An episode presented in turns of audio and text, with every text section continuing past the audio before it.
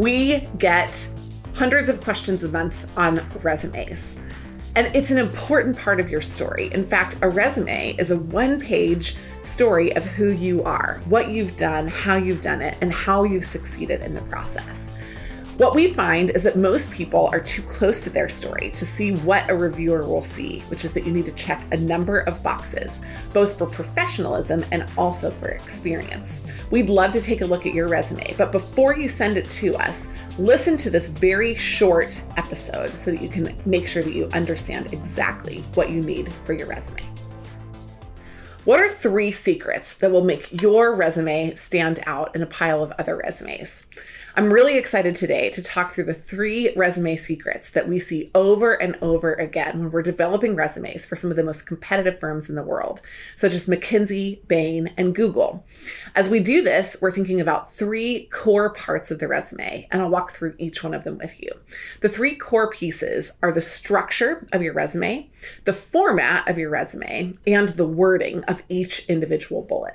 But before I get into the details, let me just give you a little context into how resumes are reviewed inside a lot of different organizations.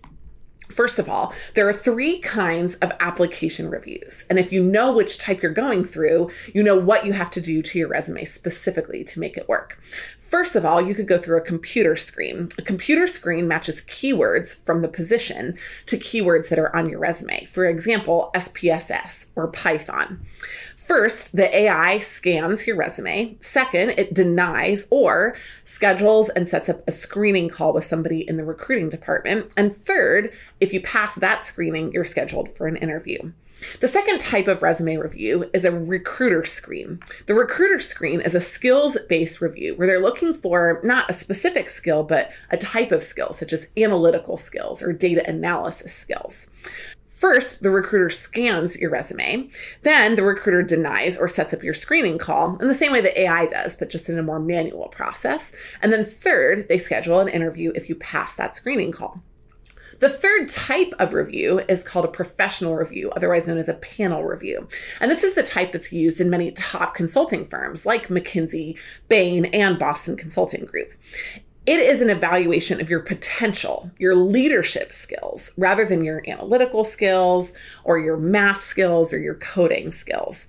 They're looking for a couple of key things. And to do this, they break it up into a set process. First, your resume is individually ranked by everyone on the panel. Second, HR takes the rankings and puts them into three categories. And then they submit those categories in a large panel review to everyone to discuss. Then finally, the people that are selected in the panel review go to an interview. Now let's double click on the professional review because it's helpful to understand what the three categories are. Our goal is to try to get you a resume that would make it into the top category of a professional review, the most challenging kind of review for any firm anywhere in the world.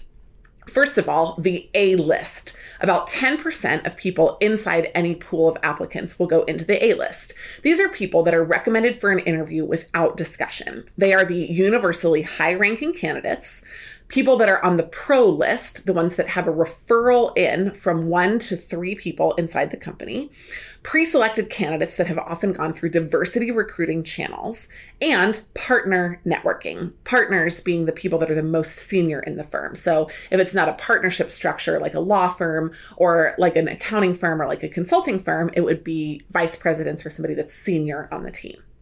The abyss is the 50% of people that are never looked at at all out of the ranking, the low ranking candidates fall onto this list, as well as people who poorly networked in the process.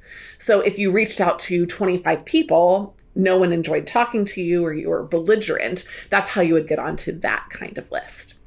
The discussion pile is the remaining approximately 40% of candidates. These are the medium ranking candidates, the ones that didn't have a universal top score, and those that were rescued from the abyss pile. Maybe you had a single conversation with one person on the team and they liked you and they wanted to take a look at you inside the larger group out of the A list and the discussion pile, the selection for who will interview will come.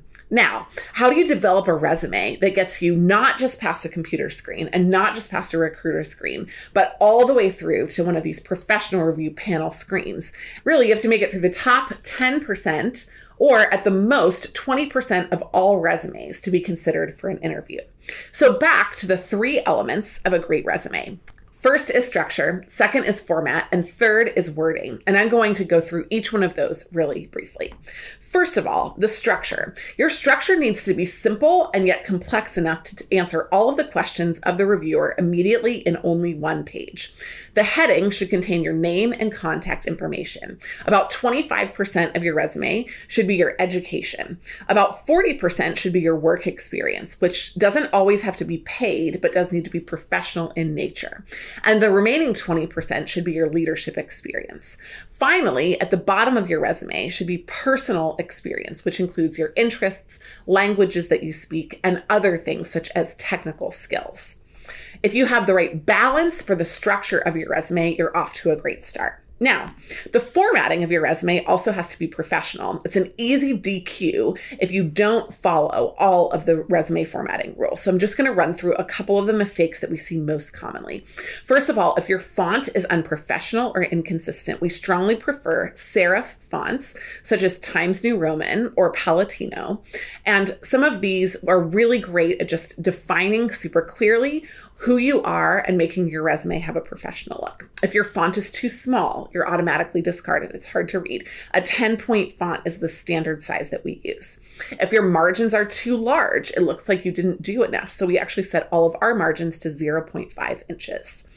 If the space is not delineated well, if you use underlines that are not box underlines, but rather are pasted lines across the page. They often are uneven or inconsistent. You should make sure also that your resume is single spaced with at least five points of font between each one of your entries. And that makes sure that your space is clearly laid out and equal. And then finally, tables mess up your formatting. So you should use tabs, not tables inside your resume.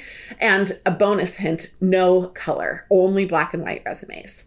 The third thing, which is where we spend almost all of our time when we're editing resumes, once we've developed the right structure and once we've established the great format for the resume, is to establish what you actually did in each of your roles. And for that, we look at the wording of each individual bullet point. Now, every line should be car with context, actions, and results. This means that most of the bullet points on your resume will be one to a maximum of two lines. There will be three to five bullet points on average underneath each one of your entries.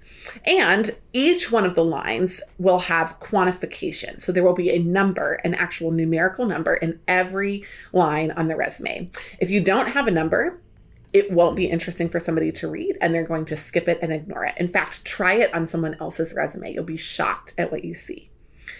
In summary, if you can successfully navigate not making structure errors, not making formatting errors, and making great choices when you're explaining with the wording that you need to on your resume, you're going to be in incredible condition to put your resume in front of the top reviewers of the top firms in the world.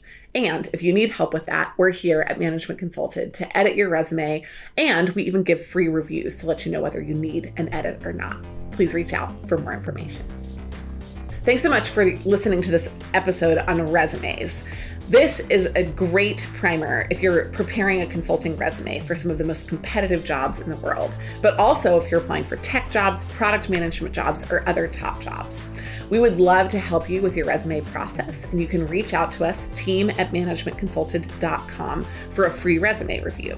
In addition, you can check on some of the links that are in the show notes for great resources on resumes. And as always, if you liked this episode, please review it and share it with friends. Thanks for joining.